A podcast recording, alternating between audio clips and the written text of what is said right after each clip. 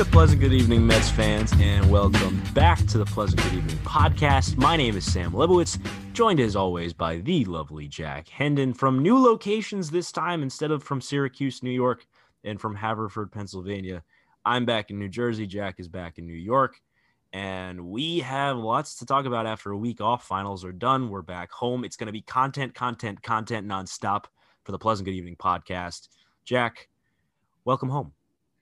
Thank you. It's good to be here. I'm very much looking forward to all the content we have, especially with the uh, you know the available memes right now because this is a this is a meme situation we're in with this roster, which we'll have plenty of time to an opportunity to talk about. I'm sure. How are you? I'm I'm good. I'm feeling the effects of some some pollen right now. The voice is not 100%. I think I think it's why it's, it's the pollen. I don't know what else it would be. So, uh lots to talk about today. Obviously, we didn't uh, talk to you guys last week, but we'll get into it today. So, let's start with the big storyline with the, the this team. It's it's the injuries. It's uh it's the fact that the Mets on the field are not the Mets that we expected to be watching. And the team just finished off a three and six road trip. They got swept last weekend in Tampa Bay. That's when the injury issues really, really came to a head. Uh, with uh, in that finale going uh, uh going down where uh, McNeil and Conforto with hamstring strains, and and since then they've also lost Tommy Hunter and Taijuan Walker and Kevin Pillar and Pete Alonso. So I mean that was kind of the beginning of everything kind of happening. But obviously, since yeah. uh, since the beginning of May, let's break it down here a little bit. JD Davis went down on on May 3rd with a left hand sprain. He's on rehab assignment in Syracuse, but also kind of dealing with a little neck stiffness. So who knows when he comes back. Two days later, the fifth, Brandon Nimmo goes down with a index finger bone bruise, which we just found out the other day is actually not a bone bruise, but a nerve issue in his finger. So he still cannot swing without pain in his hand. Uh, we got an update on Carlos Carrasco the day after that on May 6th when he was moved to the 60 day DL. So we won't see him until June the latest. He has still not thrown off a mound since then. Jacob DeGrom had dealt with his side tightness on May 11th. So he had a nice five day respite from injuries there. Um, he's expected to pitch this week against the Rockies, hopefully Tuesday. I'll be at that game. Uh, Wednesday, the 12th, the following day, Albert Almora crashed into the fence and had a left shoulder contusion and then the finale against the Rays is when these two injuries happen the following day, Monday, May 17th. Conforto and McNeil both to the 10 day IL with strained hamstrings. Kevin Pillar, uh, facial fractures after getting hit by a Jacob Webb fastball the next day on Tuesday, the 18th. Uh, Wednesday, the 19th, Taijuan Walker also dealing with left side tightness. Friday, the 21st, Tommy Hunter with lower back pain. Pete Alonso with a right hand sprain going on the injured list. Alonso's injury stems from a hit by pitch on the wrist against the Cardinals way back when the Mets were in St. Louis a couple weeks ago. So pretty much everyone in a pear tree, right? It's it's so much. It like a partridge in a pear tree. It is everything that has gone wrong or could go wrong for this team injury wise, pretty much has.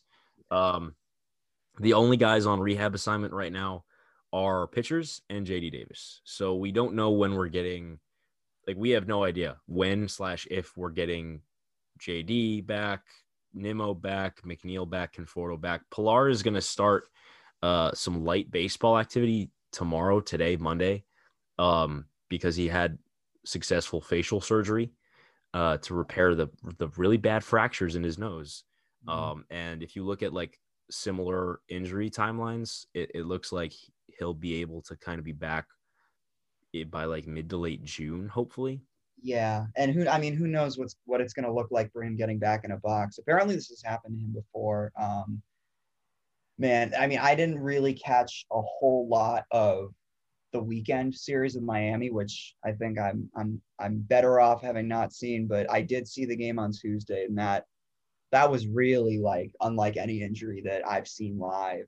Um, I mean, we don't have to get into great detail about it, just because like SNY reminded us every five minutes the day after with the you know the the little friendly shots of Kevin Pillar's um, you know post injury face, post operation face, and that kind of was uncomfortable. But like that was just I felt awful for Jacob Webb. Um, yeah, who knows what happens when you're a pitcher that young and like you just lose one fastball and you know for the next 10 minutes you're standing there while people are just like cleaning blood off of home plate. It's you know and Pillar was a great sport about it and I really hope that he comes back strong because it's you know it's not something that you want to see ever. That was definitely the most uh I think crushing to see. But every time a player has gotten hurt or been placed on the injured list in recent days it's it's just like you're just adding more and more weight. And these injuries are kind of disconcerting like i don't necessarily know what's going to happen to brandon nimmo i don't know we don't know anything about jeff mcneil i mean these injuries with him they almost sound like this is sort of an exaggeration, but they reminded me of the, the the prognoses they gave about Jed Lowrie's injuries. Like they're very vague about what's wrong. First it was cramps, and now it's just like a hamstring, maybe, or now it's like left side. It's it's I guess it is technically a hamstring, but they've been very like you know cryptic about how they even plan on rehabbing him.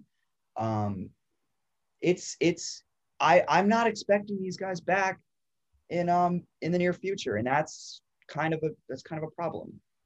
Yeah, it's it's scary. It's bad because the team that they're putting out on the field right now, especially on the offensive side, is oh boy, it's bad. It's not good at it's not good at this whole hitting thing. And they they've won some games this week. They took two out of three in Atlanta, and they won the opener against the Marlins on Friday. But oh boy, they're not putting up runs. They're I mean, when they are putting up runs, they're manufacturing runs. So kudos to them for that. But this team has there's no power up and down this roster the guys who are like the remaining position players on the roster who are on the opening day in the opening day lineup.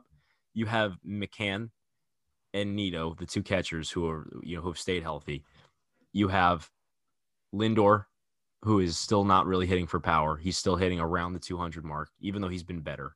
Yeah. And you have Dom Smith, who has just simply forgotten how to slug, uh, which it's it's incredibly disconcerting. Dom's getting his base hits, he's driving in runs. He was he's like like nine for his last 16 or something with runners in scoring position, but he still has two home runs. He hasn't hit a home run since that home run he hit against Chase Anderson in the first road series in Philadelphia.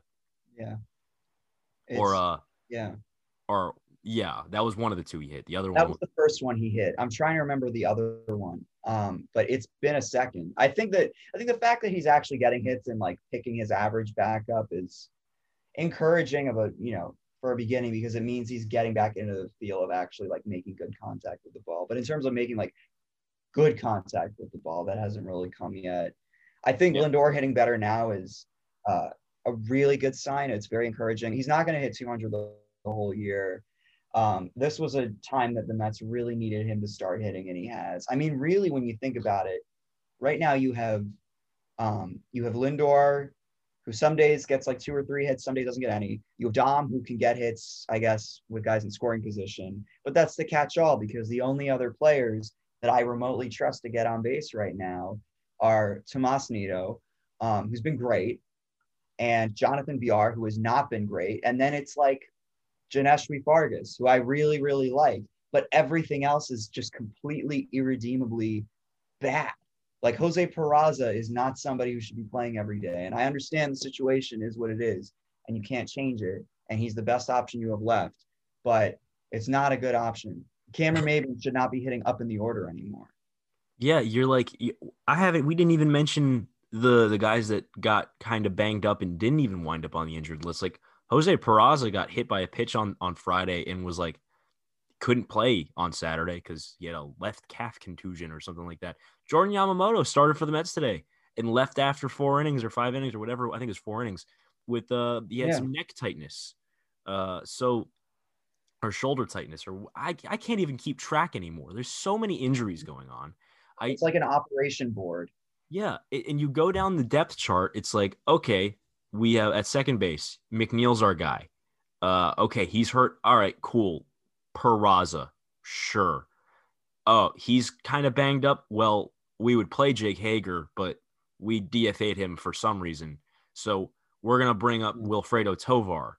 So we're we're down to our fourth, even fifth if you count Robinson Cano, uh, fifth guy on the depth chart at second base, which is ludicrous for May. It's still May, and we're going. We're Wilfredo Tovar is getting playing time, second base on a team that's in first place. That's the other thing. Yeah, is this the team is in first so- place. That's the takeaway here is that this division is a sham and should be broken up. Like the fact that the Mets won that game against the Marlins on Friday. I mean, I went back and watched some of that. That was like someone referred to it as a dog fight. That was not a dog fight. That was a fight between two elderly people, like senior citizens. Like they did not make contact with any baseballs. They didn't make their plays. It was atrocious. It was a terrible game. It was basically a war of attrition that lasted 12 innings. And in this case, it's like it's like watching two senior citizens fight while you're getting your teeth pulled because you're watching the Mets and you're watching Aaron Loup come in with a three-run lead and give, up two runs. And that's the other thing. Like, I love Aaron Loup. I don't say this in the sense of like he shouldn't have been in that situation. Again, we are in the position we're in because of injuries.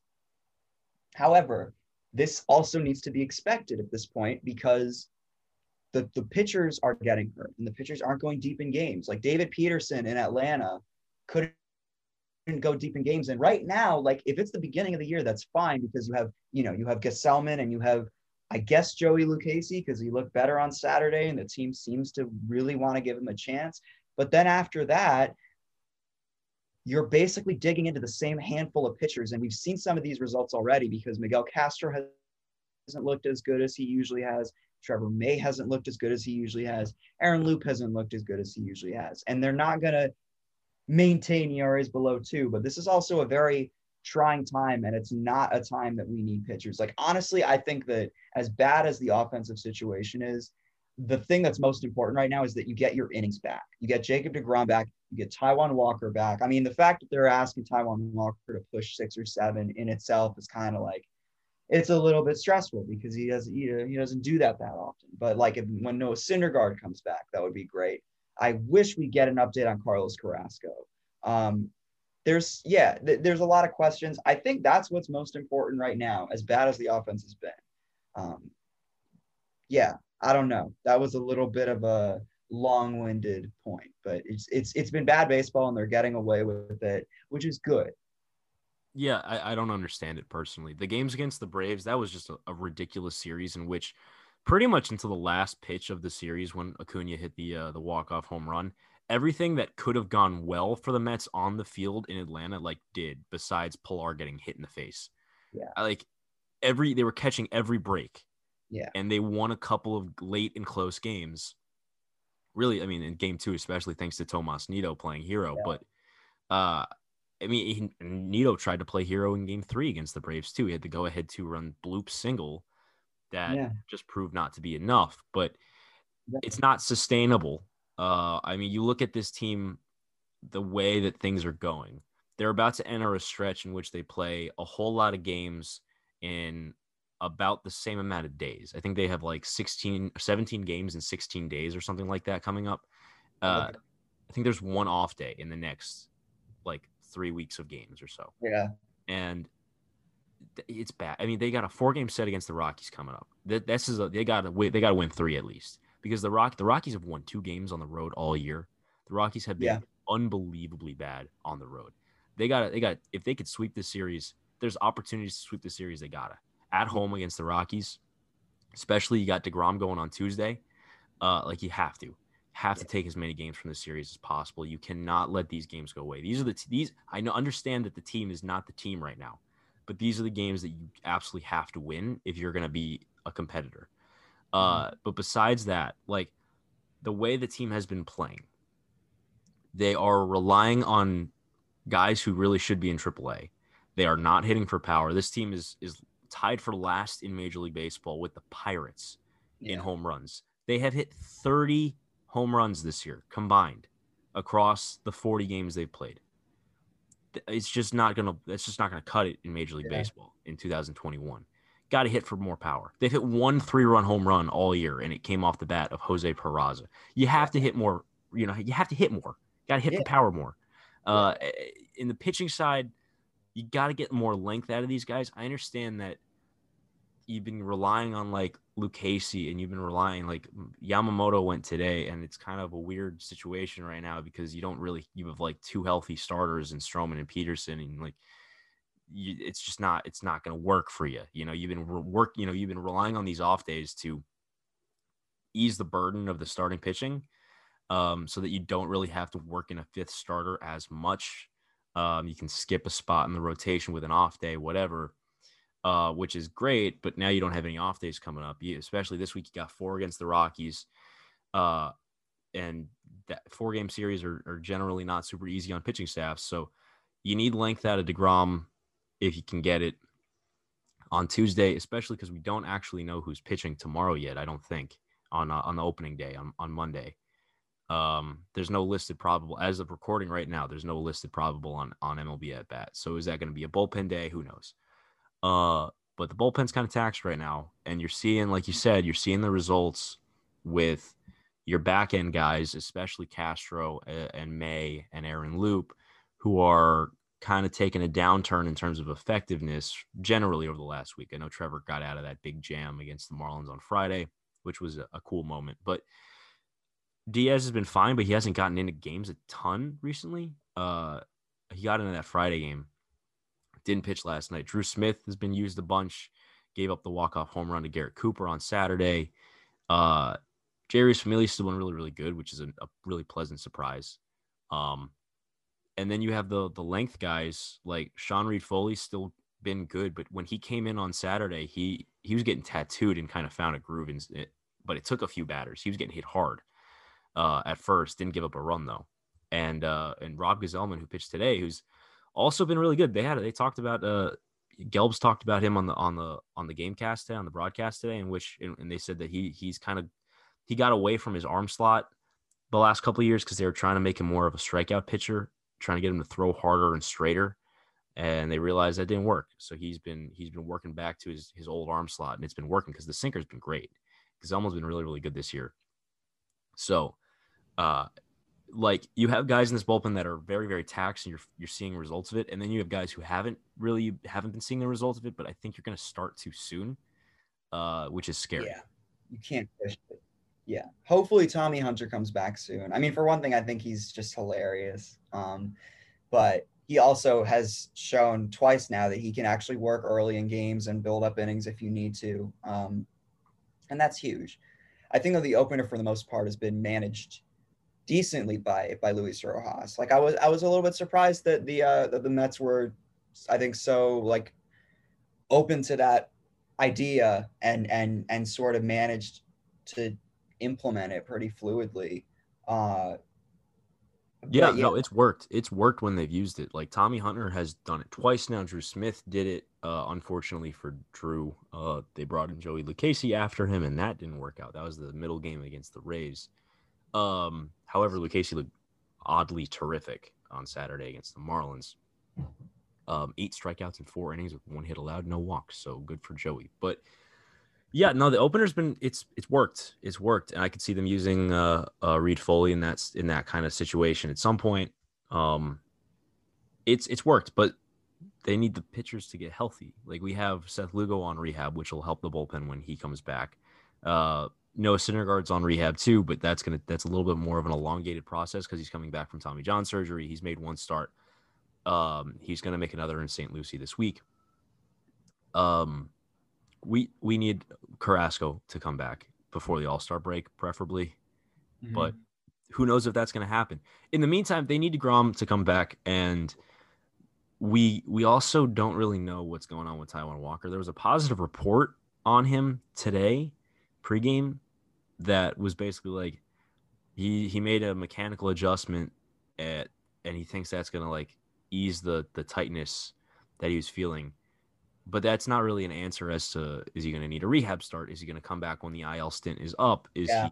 he is he gonna be another week after the IL stint? Like who who knows? So that's it's it's a positive report in that he thinks he found the answer to why he was feeling the tightness, but it doesn't it doesn't tell us is the tightness gone? Is he going to make his, you know, a start when he's eligible to come off the IL? For sure. Yeah, I don't know. I mean, I guess the nice thing is we, you know, we talked so much about how good a job Sandy Alderson and Zack Scott did putting together depth and and and you know applying it where they needed to, and now we kind of get to see what it looks like at work. I mean, what do we like? What do we think? I almost feel like making like a tier list almost of all these guys because they're not going to be around very long. Some of these players were added to 40 man rosters, and they will definitely be DFA'd when the time comes. Uh, yeah. There, I mean, who do we that's, like? That's the issue with all these. That's one of the issues with these with all these injuries is that there's a like a constant roster crunch because you're using up all the guys on your 40 to replace the injured guys. And then when those guys get injured, you got to bring up guys who are not on the 40, like Jake Hager, like Hildy. Oh man, rest in peace, Trevor Hildenberger, Mets career and then yeah. Giants career. They did him uh, dirty with the Giants. That that really pissed me off because that yeah, was that should have been a ceremonious thing. And he was really looking forward. We talked to him a little yeah. bit. He was really looking forward to pitching for the Giants. There was his hometown team, and they cut him before he even got into a game. So, uh, yeah, yeah. I mean, but like these guys like Deivy Grullon, who they had claimed earlier this season, who had been playing okay for AAA, he he got cut, and the Rays picked him up. Like these guys are getting kind of roster crunched out um and the guys who are on the roster right now certainly like you could like i assume that when they got to make a 40 man move to bring carrasco back one of these guys is gone if they make if they go out and make a trade we can talk about that later about guys they should target like crappy aaa outfielders that they could target like to make these trades mm-hmm. and make 40 man moves i know zack scott was talking earlier today or talking to jim duquette earlier today on sunday here because uh, duquette was tweeting about it that like there's been a lot of conversations regarding trades and that teams are more willing to deal with the Mets, even though it's only May, because they understand how many injuries we've had. So who knows? But like in terms of what you were saying about the the like tier listing the replacements, um mm-hmm. I really I really like Fargas. I think he's at the top of my tier list. He is so much fun. Yeah. He's so yeah. fun. He already has a point for B War. He's already 12th. I'm looking at their like B ref page. He's 12th. He's top 12. It's the 10th through 12 slots are Hunter, Reid-Foley, and Fargas, and they're all at point four, which is yeah really impressive because Fargas has only been here like like five or six days, and he's you know I mean he's not impressing to the point where you like sit Kevin Pillar for him or you sit you know Brandon Nimmo or Dom Smith for him, but does he stick around? I like. I think so. I definitely don't think Khalil Lee is ready. Oh, um, oh, Khalil Lee, Khalili should not uh, be a major leaguer, most likely. Um, at this, all right. At this point, I know he had the big hit on, mm-hmm. on Friday, which was cool, yeah. but that was also the first time that he had ever made contact at the major league level. Um, I, I mean, I really hope that you know when uh, when Almora is ready to come back and they have you know the uh, in outfield, like when if Pillar and Almora come back relatively quickly. Um, I really hope that Johneshwy doesn't get DFA'd. Um, because man, he's just he's electric. He is so he's fast. He can pick it out in center. Uh, when he made that diving catch in the ninth inning against uh, Jesus Aguilar, like he was on the ground, like pumping his fist up in the air. He with the triple that he hit. Yeah. Uh, he uh like man, he that triple he hit, he got thrown out trying to stretch it into an inside the park home run, and he got thrown out at home, but he knew he just drove in two runs, and so he was like, again, he uh, got up immediately and was pumped up because he yeah. just had this big hit. So the dude hasn't. I'm looking at his spray chart right now. Uh, he's in the 13th percentile in exit velocity, which is bad. He's in the 74th percentile in sprint speed. I honestly thought it'd be higher, mm-hmm. but he's he's yet to hit a ball like more than 300 feet to any particular field. Like the furthest ball he's hit in for a hit this year so far uh, is the triple he hit, and that was like a little duck duck snort down the right field line. Yeah. Um. So he's not. There's no power there. Like he's not going to hit anything hard, really, mm-hmm. or he hasn't yet. I think there's a little more raw power than he lets on, but um, it's just the, the the energy I really enjoy out of out of Fargas, the speed and the energy yeah, I like him. Uh, I don't think Patrick Mazeika has like a tangible future with this team, but I think the cult of personality around him has just been amazing. For one thing, he looks like like a quarter of the Met roster with like just the the beard combo. Um, I guess it's just the beard, right? But it's still like it's fun. He's having fun, like being this dude that, um, you know, just kind of comes up and uh, he only has one hit.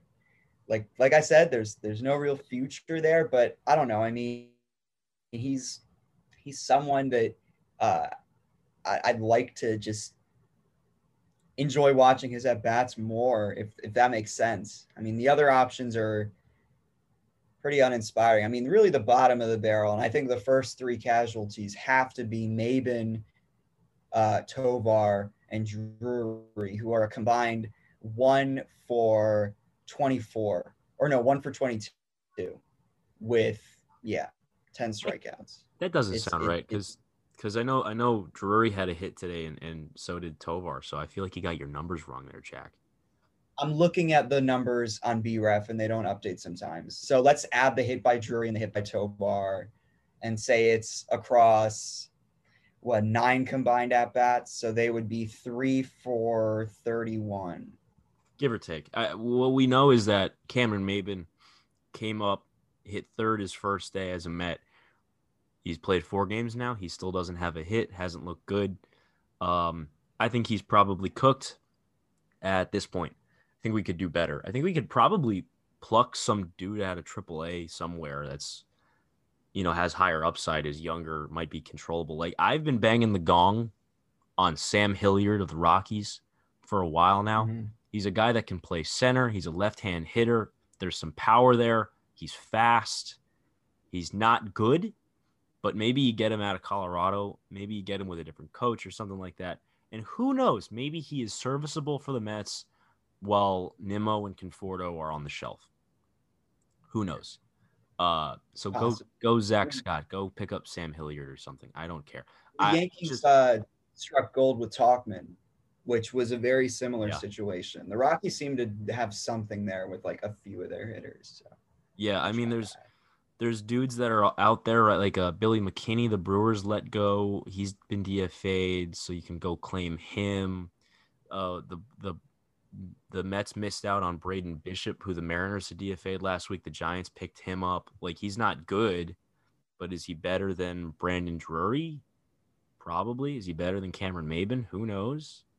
Um, there's not a ton out there, but like go pick a AAA roster, find a guy with some major league experience with a little bit of offensive upside who's serviceable, and uh, and see if you can work something out and swing a deal somewhere. Because I can't imagine that. Like I don't, I, mean, I don't think Sam Hilliard would be all that expensive. Like the Rockies yeah. aren't using him, and he's not wasn't good at the major league level this year.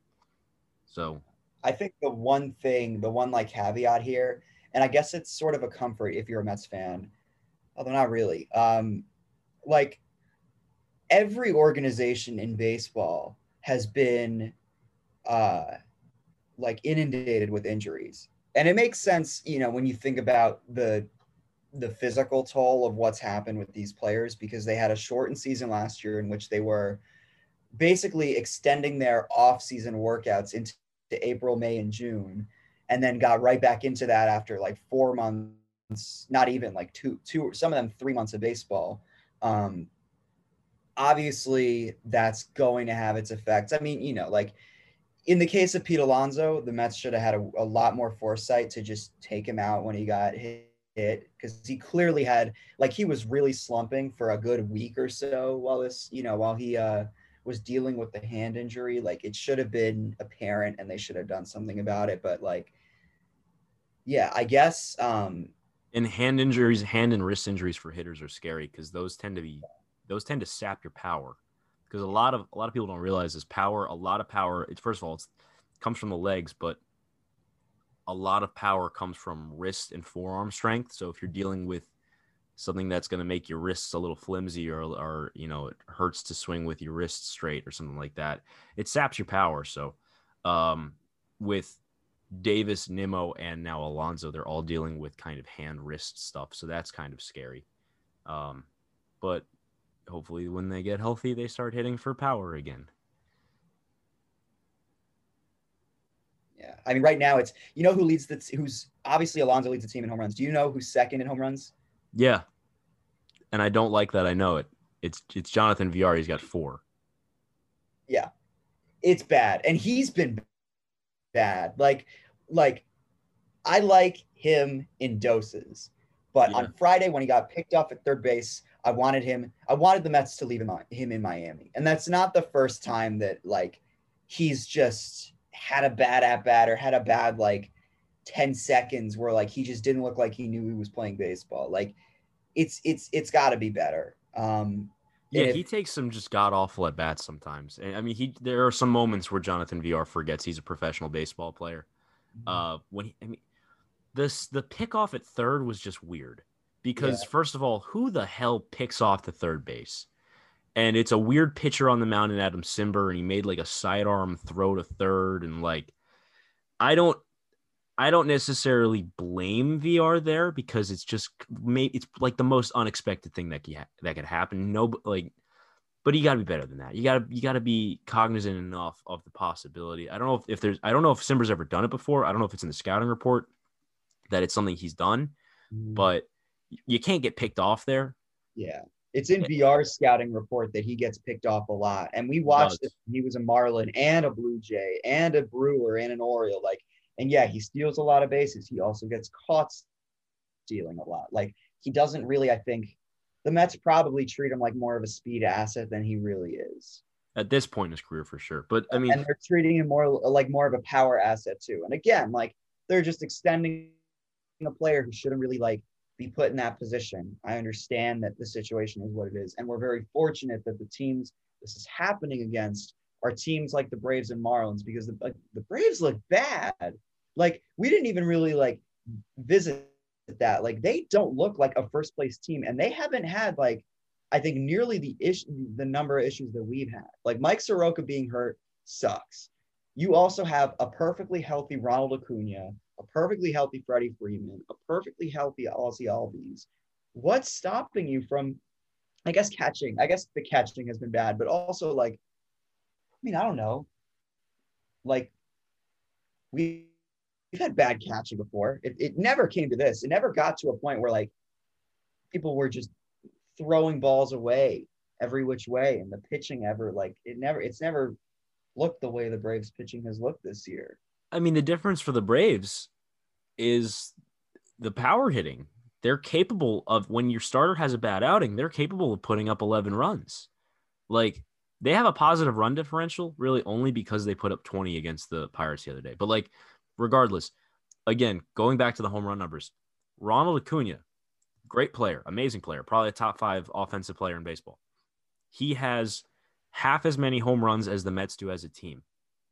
If you take Acuna and then you add two random starters from the Braves lineup, let's take, for instance, Austin Riley and Dansby Swanson. You add up their home run numbers, the three players, three players the three of them combined have more home runs than the Mets as a team. They have the three of them have 32 combined. Swanson alone, who is not a power hitter, Dansby Swanson has more homers. A, a hitter. He's not a hitter. He has more home runs than any player on the Mets roster, injured or otherwise. He has eight. No Met has more than six. No Met besides Pete Alonso has more than four. I, I don't get why this team doesn't hit for power. I don't understand it. it well, feels... I think I know why. Partially.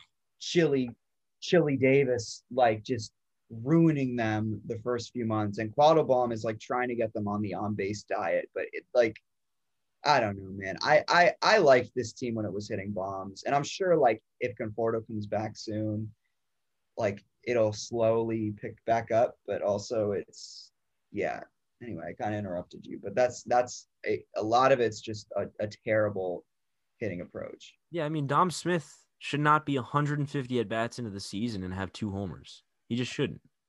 Like I don't I don't understand that. I mean like I get they dejuice the balls and they probably went a little overboard there, but why are other teams not having issues hitting home runs and yet the Mets are? Like the Pirates are just bad. The Pirates are putting out a mm. lineup that's worse than what the Mets are putting out these days. So I understand why they're not hitting homers.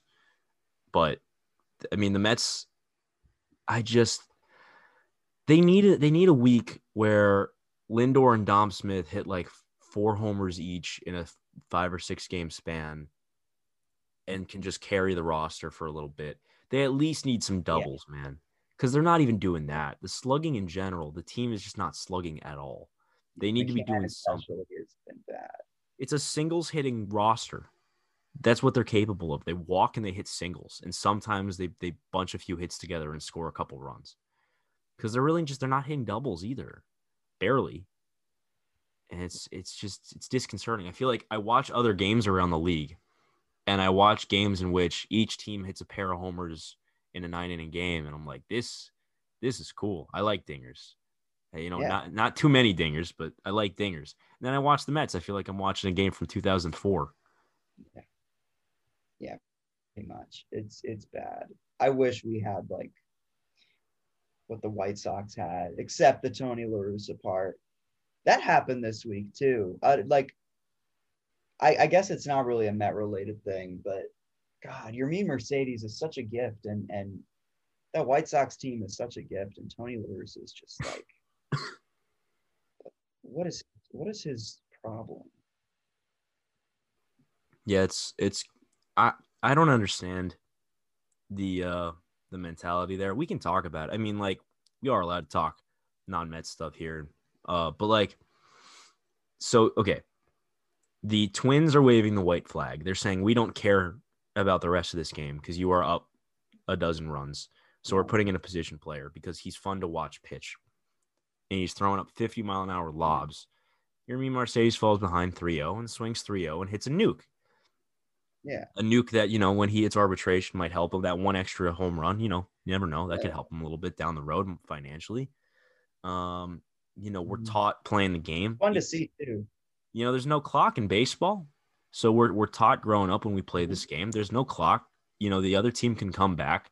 10 run, 12 run innings are are very uncommon, but they do happen sometimes. So uh keep scoring. If you if you have opportunities, keep scoring. Never never bear down, never give up, never throw away at bats because at the end of the day, even if you're up big or down big, those still affect your batting average and those still affect your stats and all that stuff. And that affects that you know reflects you as a player. So Tony La Russa is mad at his own player for doing exactly what he's been taught his entire life, for not bearing down and continuing to play hard. And I, did the Twins actually were the Twins actually mad? I mean, I assume so. They threw at him, and that that's what the problem that I have with the whole situation was. It's like the Twins, Tyler Duffey threw like a, a sinker behind him or something and got thrown from the game right away. And then after the game, Tony La Russa uh, said that like he understood and stood by what they did. Yeah. I, I remember that happening with the Mets, like I think seven or eight years ago when Terry was manager. And I think it was Jordany Valdespin who got hit by a pitch because he had pimped a home run down like five runs against the Pirates.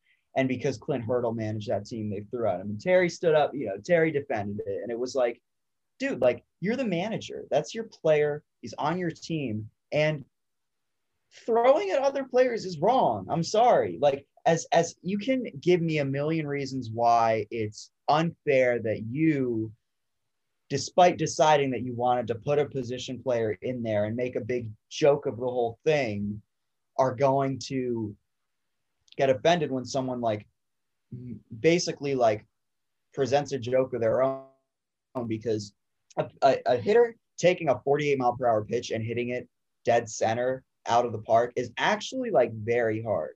It's not oh, softball. It's, it's not velo either. It's extremely hard to time it up and just launch it like that. That was impressive. Um, so it's for the twins, strength. yeah, for the Twins to be pissed about that was stupid because you decided that you were going to make your own spectacle of it. And if you don't want a spectacle, if you want to go out humbly, then you may, you should at least put in a position player who doesn't throw 48. Like Willians Astudillo pitching in games is a joke it's not like a it's it's not something where you're doing it to get it over. You're doing it to like entertain the fans because Astudillo is like one of those um like like they almost you know he's like a cult hero essentially. He's like yeah. their Alejandro Kirk, or he's like I mean he's like you know he's like a heavy set dude or whatever, and that's like funny to people. So it's you know, but for La Russa to defend it disgusted me.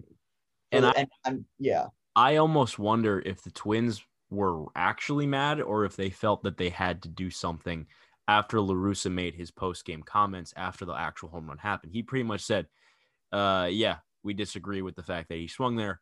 He'll he'll deal with uh, the repercussions of his actions pretty much. He was like, yeah, he'll be punished for that. Uh, yeah.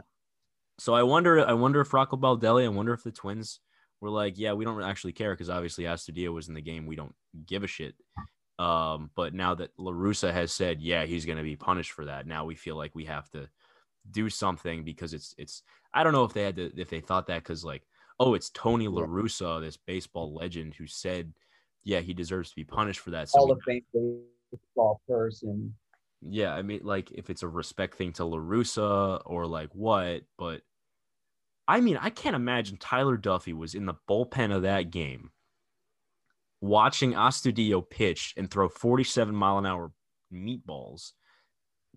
And I can't imagine when when that home run got hit. I can't I can't for the life of me imagine Tyler Duffey saying, "I'm uh, that really pissed me off, man. I'm gonna th- if I get a chance, I'm gonna." Yeah, like let us let us give up. Let let the game end here. It's like no, this is a game to play. You can't just I mean, you can't just throw your hands up. And the other thing too about it is like, all right, let's say that Tony La Russa makes his comment that they'll punish him accordingly, uh, and you're the twins.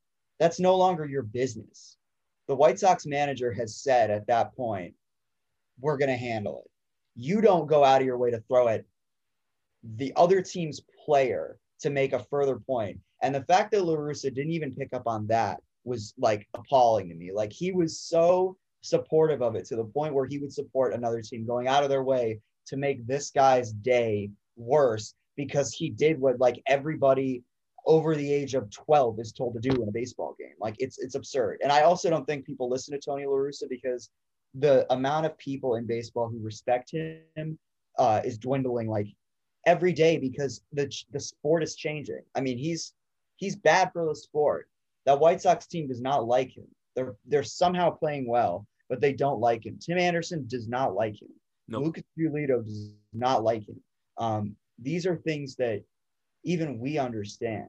There's no way the Twins were like following a, a, a call to action or whatever. But I'm I'm extremely disappointed in Rocco because I thought he was cooler than that. But maybe, maybe yeah. he's not. Maybe he's like a hard. Yeah, I thought Rocco Baldelli was like a cool manager, and it turns out he's just another baseball rules traditionalist. Yeah. Who knows? Who knows? It's like man? when you that uh, one of your teachers is like cool, but they're actually just under 30 and they yeah. actually suck. He's not cool. He's just young. Yeah. That it was just, it's a whole big mess, man. This, this La Russa hiring, if you didn't think it was going to be a mess from the beginning, it, it's, it happened. Oh boy. I don't know what to tell you because I, I saw this coming a mile away. It is just a clash of personalities. It is this, this old dude with a pair of DUIs who manage baseball uh you know when when this actual when the idea of respecting the game was actually like prominent. Uh, who yeah. cares now? Yeah. Dudes hit dingers. Baseball has players in baseball have never been more fun than right now. Yeah. let them have fun. Yeah. you have a bunch of those fun players on your team man. Yeah. I, I i don't know. It's it's shitty. It's it's unfortunate. I mean, it's I guess it's nice to see like I don't know if you listened to CC Sabathia's comments about yeah, it. I did. Uh, yeah, they were great. I think that it's it's it's cool to see players. I think like get together and rally behind other players in support of them when things like that happen. I also yeah. like the other thing too especially about players is, like color. you want to talk yeah you want to yeah. talk about unwritten rules. I'm pretty sure you violate an unwritten rule when you retire from managing get inducted into the Hall of Fame, and then decide to come back because you just like you're like like when Mike Francesa did it, it was it was uncomfortable for everyone involved. This is Major League Baseball. You should just retire. You should just like stay away. You know, talk about it with someone else. Manage a a, a, a high school team or like talk to a college team that would want you. You're no longer in Major League Baseball. You are immortalized. It's also, I mean, yeah, to your point, it's just also incredibly frustrating that when we have these conversations, it is always, and I mean always, in regard to the actions of a young player of color. Yeah. Always. Yeah. It is so frustrating. We saw. We had these conversations with Jose Fernandez when Mhm. he came up because Yeah. he pimped a homer as a pitcher, which is like Brian McCann was being mad at him and, and stuff like that. Yeah. We've had these conversations. I believe we had these conversations with Carlos Gomez when he was a youngster. Yeah. We've had these conversations for years with Ronald Acuna, and I think now the league just understands because he's a superstar and he's amazing that he Yeah. isn't going to change. And we had these conversations with last year with Fernando Tatis. exactly. It's, it's it's just annoying, and people, you know, people don't. I think they're not conscious of it, but Had it these- keeps happening over and over again, and you don't pay attention. Had yeah, had these conversations with Tim on. Anderson when he had that bat flip, like our bat throw, whatever you want to call it. Like we have these conversations constantly with players who are non-white and who happen to be young. Mercedes is a rookie.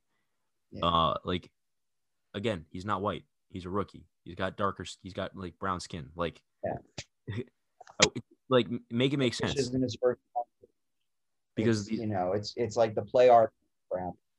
yeah, the the white white managers love policing the actions of of young non-white players, and I, you know, I do think it is rooted in racism a little bit. Oh yeah, Um, whether it's intentional racism or not, I doubt. I mean, I don't think Tony La Russa is going around being racist, but who knows? He's a little older, but I don't yeah. want to. That's a whole nother can of. Yeah. But I think the idea that uh, foreign players and black players don't understand the written rules, the unwritten rules, and don't like respect the game as much. I think that is definitely a pervasive thought, especially among the older generation of uh, of baseball lifers, which is a dis- it's disappointing.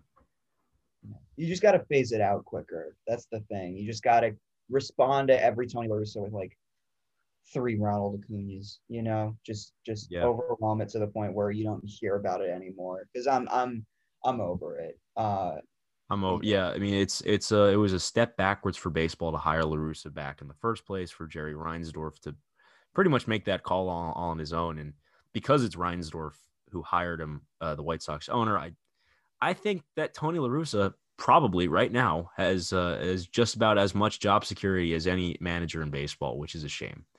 Um, especially because that team, I know they just got swept by the Yankees this weekend, but going into that series, they had the best record in baseball, and it was not because of Tony La Russa. It was, uh, it was they were, it was uh, because uh, it was. I'm just trying to say I can't think of the word. I'm just trying to say it wasn't. It wasn't because of La Russa. Uh, no. I mean, it's rarely because of managers. I, I think anyway. Like even with the situation the Mets are in, like you give, I guess, Luis Rojas some credit because he's putting together. Um, you know, he's managing wins out of this group, and he's, you know, preventing like the pitchers from further injuring themselves. Although that's also a Jeremy Hefner thing. But also, like you know, Rojas is used to managing minor league rosters anyway. Like it's not a, it's not a huge, you know, it, it, it's it's not only him. I don't know. it was despite La Russa. That's the word I was looking for. The, They Yeah. had the best record despite La Russa. It's been a long couple of weeks, folks. Um. Anyways, should we should we remember some guys? I'm down to I'm down to remember some guys. You want to go first? Sure, man. This I'm just getting flashbacks to 2009 with all these injuries. And you know me at this point, we are however many episodes deep into this podcast. We are uh what is this 37? Yeah. It's you know me at this point. I love remembering guys from 2009. So I'm going to do it again because I'm going to remember a guy who got a lot of playing time in 2009 because of injuries. So I'm going to remember a guy who uh I would say fairly similar to a guy the Mets just brought up in Brandon Drury. I'm going to remember Nick Evans. My man, haven't you remembered him already? Have we done? Oh man, did I? This I- this dude. I this usually check. Dude, Okay. This Um, dude just remembered Nick Evans again. That's okay. The 2009 team has like binders full of of corner infielders. I think. I'll go. I'll go while I'll go while I let you. Uh, Oh, you're right. I did remember Nick Evans. Ah, It's okay to it's okay to remember him again though. I mean, he, he's he's it was like know, 30 he could, episodes he ago. could come, yeah, This he was like come up 30 and swing it. I don't know. All right. Well, I apologize, Nick. I apologize, but I'm just I was looking up and up and down that roster today. I was like, man, getting Nick Evans vibes out of the guys that are playing. At least Nick Evans had more power than like half these guys.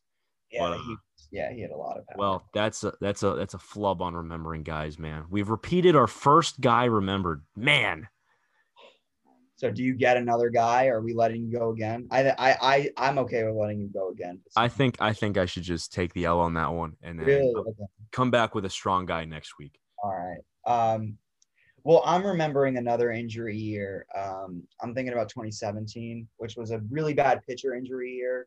Uh, and it's also made me think about like, I think how grateful I am for the the depth that they do have right about now, just because um, you know they're not they're not uh they're not dying at this point. We're not calling on like you know lousy guys who get waived by other teams or trading prospects for guys who no one else wants. But uh, I'm remembering a guy who we very much uh, enjoy not having to watch anymore, and that was Tommy Milone. Do you remember him? yeah, I do. Man, Tommy. Milone. I watched him give up like eight runs in a in a first inning once against the Angels. I think Mike Yep. Trout like went deep twice off of him. And then uh and then he didn't he resurface like last year with the Blue Jays wearing number 69. I think it was the Orioles. He's on the Blue Jays now, though. He's still around. He's like 34. He was good with the Orioles. I'm like, he had a good year. It was only six starts, 29 innings, but he had an ERA like below four, and the fifth stood up. So the Braves acquired him. And in three starts of the Braves, in nine innings, he allowed 16 earned runs and averaged uh, how many home runs are we looking at here? Four home runs in nine innings Oh boy. um, which is very much akin to what he did with the Mets. He gave up, he averaged three homers per nine innings in New York, which was not good. okay, he he is he is with he did wear 69 with the Blue Jays too this year, which is just That's nice. good for you, man. Um, Yeah. but I mean, yeah, he I remember his uh his first start when he first came up with the Nationals, he had a home run against the Mets. He did. Man, he was he was um he was one of those guys who like was uh when Oakland like first emerged in like 2012. I think he was one of those pitchers that they were like really hinging on. It was like him and like Brett Anderson and um Which deal did he go other- over? Which which it was trade did he go to the A's? man. in? it was a trade with the Nationals. They also got Brad Peacock, but I'm forgetting who they gave up. I'm gonna look Oh, at it now. All right, It- you know it- who it was? It was Gio Gonzalez. They sent Yes. Gio Gonzalez to the Nationals. Yes, Uh, it was too soon to be Sean Doolittle, but yes, absolutely, it was Gio Gonzalez. Because then Gio Gonzalez had that amazing year when he first went to Washington and finished second in the Cy Young voting to R.A. Dickey in 2012. Yes, that's exactly what it was. That's nice, man. What an episode! This was this was weird because we weren't even talk- talking. I feel like we're not talking about the Mets in this one. Like this is just like the Syracuse Mets. Hopefully this ends soon, man. I did not take my final exams to come back and watch Cameron Back clean up. I did not go through economics 302 for this. Yeah, I did not put together an entire portfolio of uh, of sports communications PR crap to, Mm. which I got a 97 on. Uh, to uh, Nice. um, yeah, thank you. To uh, to come back and Sick. watch bad baseball. 4.0, Yeah, my grades actually turned out pretty good this semester. I don't want to. I don't want to. You know, I'm not gonna lie to you. Uh, regardless, um, yeah, we we kind of talked some non Mets this this week. If you guys uh, if you guys enjoyed that, feel free to let us know, and and, and we can work in some more around the league stuff when stuff like that happens. Um, I also I want to apologize to to all of you folks out there who were uh, hoping for a better remembrance segment from me this week, man. I really should have checked the document. We have a little document of guys we've remembered. I've uh, I, I should have checked the document beforehand today, uh, before I remember Nick Yes, Evans. It happens, Um, happens to the best of us. Happens happens to the best of us. But for Jack, Guys are not in practice yeah, for Jack Hendon, Yeah. uh, this has been this has been certainly an episode. Uh, and we'll see you guys next week. My name is Sam Lowitz, and Mets fans, have a pleasant week.